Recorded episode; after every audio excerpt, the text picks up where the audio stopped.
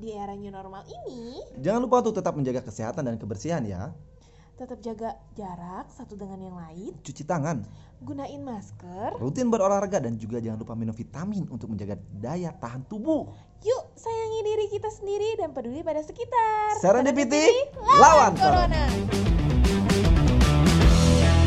Hai, halo. Sama si cantik ratu ular Fitri di sana. Dan si buaya darat Ipung di sana. Dan ada penjaga pantai selatan, Petri. Dan ada si gorila hitam di sana, Mori. Gue punya pantun, guys. Apa tuh? Tapi lo harus tebak ya pantunnya ya. Apa ya? Lah, lu pantun tebak-tebakan. Ya. Oh, tebak-tebakan. Iyalah. Oh, itu mah udah itu. Jikalau Tuan Tanjuk Cendana ambil gantang sukatkan padi. Jikalau Tuan Bijak Bijaksana, binatang apa yang bertanduk di kaki? Cicak. Ayam. Ayam. Iya. Kok ketebak sih, Pung? Ketebak ya, fail. Baik. Apa jawabannya apa? Lu tuh Pung langsung mati ya anjing. Kita terjangan dulu kek. Tahu siapa benar-benar anjing. Ya good listener, kalau udah pengen udahan nonton kita ya nggak apa-apa sih. Kalau mau langsung di stop Spotify-nya, mau di pause langsung juga nggak apa-apa sih. Gue tuh punya cerita guys. Ada salah satu sudut di ruangan gue tuh, di balkonnya itu dijadiin tempat jemuran. Yeah. Pas gue lagi dengerin lagu lah pokoknya di dalam. Terus kakak gue WhatsApp, Tam, ini BH lu bukan? Gue kayak gitu. Ih, apaan sih? Gue bilang kan, bukan BH gue. Itu kondisi BH-nya apa coba? BH-nya merah merona, busanya gede banget. Dan itu ada di atas mobil. Itu pada teriak, itu BH siapa? Nah, jikalau nih, kalau lu punya nih ya, punya BH lu jatuh ke bawah, apa yang lu akan lakukan? Ih, gue mah gak peduli, gue gak punya BH. Petrin. Mana saya tahu, saya kan laki-laki. Itu pas BH lu jatuh sama isi-isinya gak? Ini episode kali ini emang good listener harus mendengarkan tentang BH yang jatuh. Dan dia harus merenungkan betapa bahayanya BH jatuh yang busanya bertebaran gitu. Begitu membahayakannya dan insecure-nya BH jatuh. Nah, kalau lu Bung, terus aja nih diam-diam aja lu, ketawa-ketawa aja lu. Ini cuma mau nanyain satu-satu, kalau BH jatuh gimana gitu. Di HP gue 31 menit berjalan. Kita bahas BH merah yang jatuh, yang busanya banyak, yang jadi sebelah lagi. Ya, oh. Bentar. Daripada nyokap gue dateng gitu.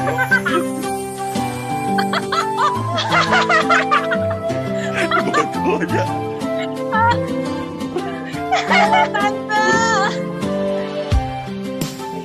Jikalau nanti kalian sudah berkeluarga, sudah tiba di masa senja kalian, bagaimana lu bakal menikmati masa tua lu dengan cara seperti apa? Dari lu, Trin. Gue. Apa yang lu idam-idamkan di usia lu saat itu?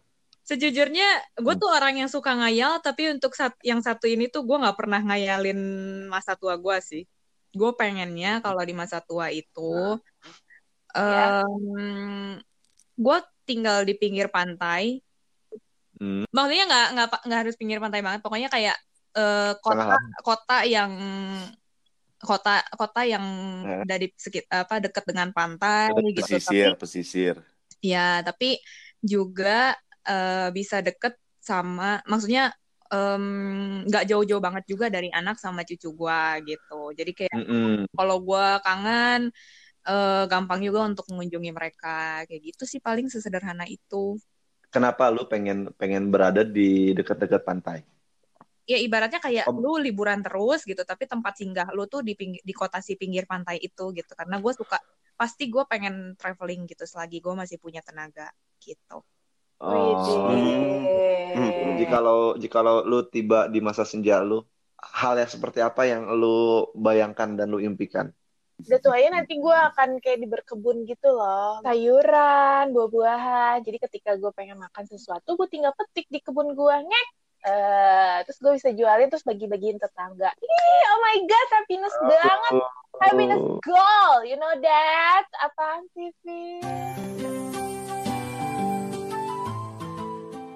Ntar kalau pas gue udah tua tuh, gue kan emang orangnya tuh suka alam juga nih, sama kayak si Natrin. Cuman gue lebih sukanya kayak ke pegunungan kayak gitulah. Gue sih jadi gue ya nggak villa juga sih, kos-kosan. Nggak diskotik di villa. Nggak, jadi intinya gini kurang lebih sama kayak Veterin. Terus emang gue bakal punya villa di gunung itu buat quality time buat keluarga besar gue nantinya. Gue pribadi bakal lebih tenang tuh, kayak lebih ke meditasi. Iya, istilahnya jadi kita kalau misalkan ada di suatu tempat yang hening, terus kita ngedengerin suara-suara alam kayak gitu tuh kayak tenang gitu loh. Oke. Kurang lebih sih seperti itu. Iya. Nah, terakhir gimana? Kalau gue mungkin agak berbeda dengan kalian. Kalau gue ingin bercita-cita di masa tua gue ntar, gue ingin menghabiskan waktu bersama istri gue untuk keliling dunia. Kalau udah tua kan, berarti selama pacaran tuh dia emang jadi kosan gitu ya? Iya, bikin anak terus. Ya, dia itu nggak boleh sampai jemur behak dan jatuh. Gitu.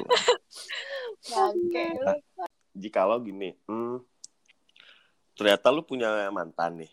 Ternyata mantan lu tuh udah ngambilin lu, terus dia pergi dan minta lu aborsi.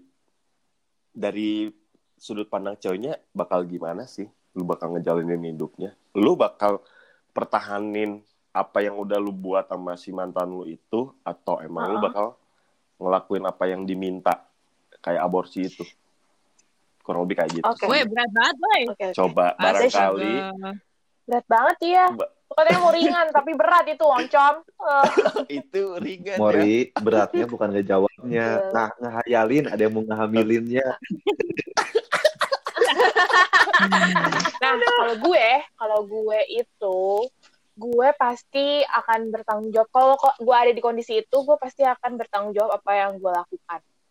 Karena gue orangnya tanggung jawab. Ya. Jadi kalau misalnya pahitnya pasangan gue nggak tanggung jawab, ya gue ya akan besarin itu anak.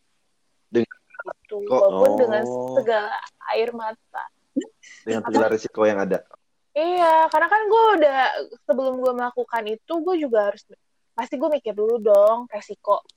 Bukan resiko, konsekuensinya dari gue melakukan itu. Gitu loh guys. Yeah. Nah kalau dari gue yang jelas sih ya, aborsi kan itu sama dengan membunuh ya. Yang jelas gue gak bakal mau jadi pembunuh sih gitu. Percayalah kalau misalnya semua cewek itu kalau udah ada di titik itu pasti jadi kuat juga kan sendirinya gitu. Kalau gimana ya, ibu pasti menyayangi anaknya lah gitu kan. Jadi pasti bisa dijalanin gitu kalau udah mengampuni diri sendiri juga gitu.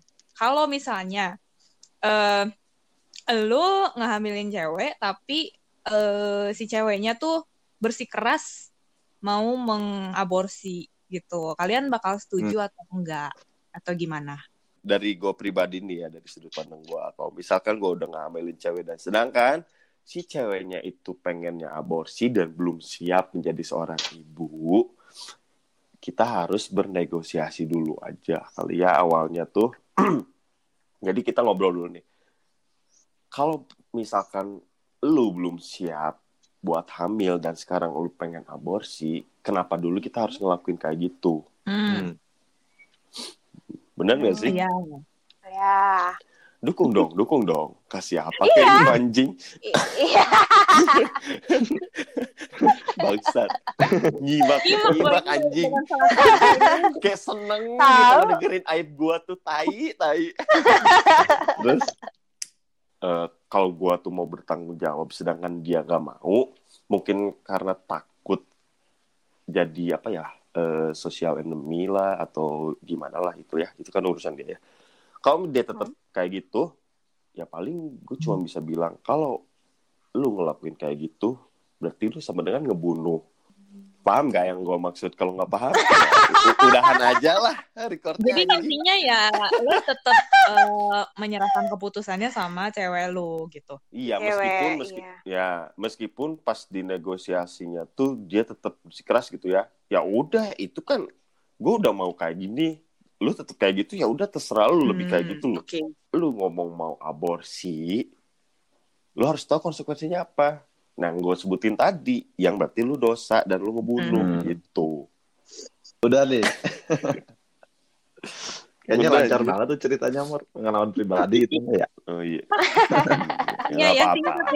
Jawaban pertama gue adalah gue tetap ingin bertanggung jawab. Karena gue dan dia melakukan itu juga atas dasar kesadaran dong. Sebelumnya gue bilang sama dia, kalau gue ingin bertanggung jawab dan gue pasti ketemu sama orang tuanya. Perihal apapun reaksi dari orang tuanya itu adalah konsekuensi yang harus gue terima, bener gak? Betul. Gue ingin tetap Betul. Jawaban kedua gue begini, aborsi itu tidak melulu dilakukan karena dasar malu, karena dasar belum siap atau karena apa? Bisa juga atas dasar kesehatan medis. Contoh, misalnya. Kalau misalnya rahimnya tidak kuat atau misalnya si ibunya punya penyakit penyerta, jadi kalau misalnya kehamilannya dipaksakan, bisa jadi si ibu kehilangan nyawanya. Biarpun itu bukan lebih baik sih, bukan pilihan yang baik, tapi ya itu pilihan kedua yang harus diambil gitu. Tapi gini, konteks pertanyaan gua, ketika si ceweknya baik-baik aja. Tapi dia hanya dia sendiri yang memutuskan, karena kan panik tuh pasti ya, panik atau apalah perasaannya dia yang saat itu yang dia pikirin gitu kan, bisa aja membuat dia kayak berpikir, wah gila gue harus aborsi nih gitu. Nah itu apa yang akan lu lakukan gitu loh. Nah kalau misalnya jawaban pertama gue pasti udah dengan yang pertama, gue bakal tetap segimanapun mempertahankan, ngasih masukan ke dia, ngasih pendapat gue, argumen dia untuk mempertahankan kalau gue bertanggung jawab. Oke. Aduh gila berat banget ya ini topik ya weh. Nah kalau lu gimana Fat? Lu ada pertanyaan nggak? Kalau gue punya sih. Jadi gini, jikalau lu konteksnya Indonesia tuh lagi nggak kondusif untuk ditinggali gitu ya. Gue pengen tanya deh, kalian kira-kira bakal memilih di mana sebagai tempat tinggal? Kalau nih di kondisinya di Indonesia itu lagi nggak kondusif banget buat ditinggalin. Kalau konteksnya perang, gue nggak akan mencari negara lain. Gue akan berperang untuk ibu pertiwi gue. Lo bakal nempatin anak istri lo di mana? Gue anak gue di Finlandia atau Swedia lah. Kalau gue mah berperang di sini. Oh, bener. Okay. Berperang di sini ya. Anak lu Swedia. Oke. Okay. Keren. Mori gimana? Ah kalau lu Mor? Dia mah. Iya. Mori mah ikut keluarga gue ke Finlandia. Iya nyusahin gue. Kalau dari gue pribadi sih, kayaknya gue nggak bakal ninggalin Indonesia deh. Lah, iya meskipun di Indonesia terus berperang. Buset, lu mau makan gimana? Orang lu makan sayuran sama ikannya dari si Petri masih. Lu buat survive aja nggak bisa. Eksklusif on Spotify.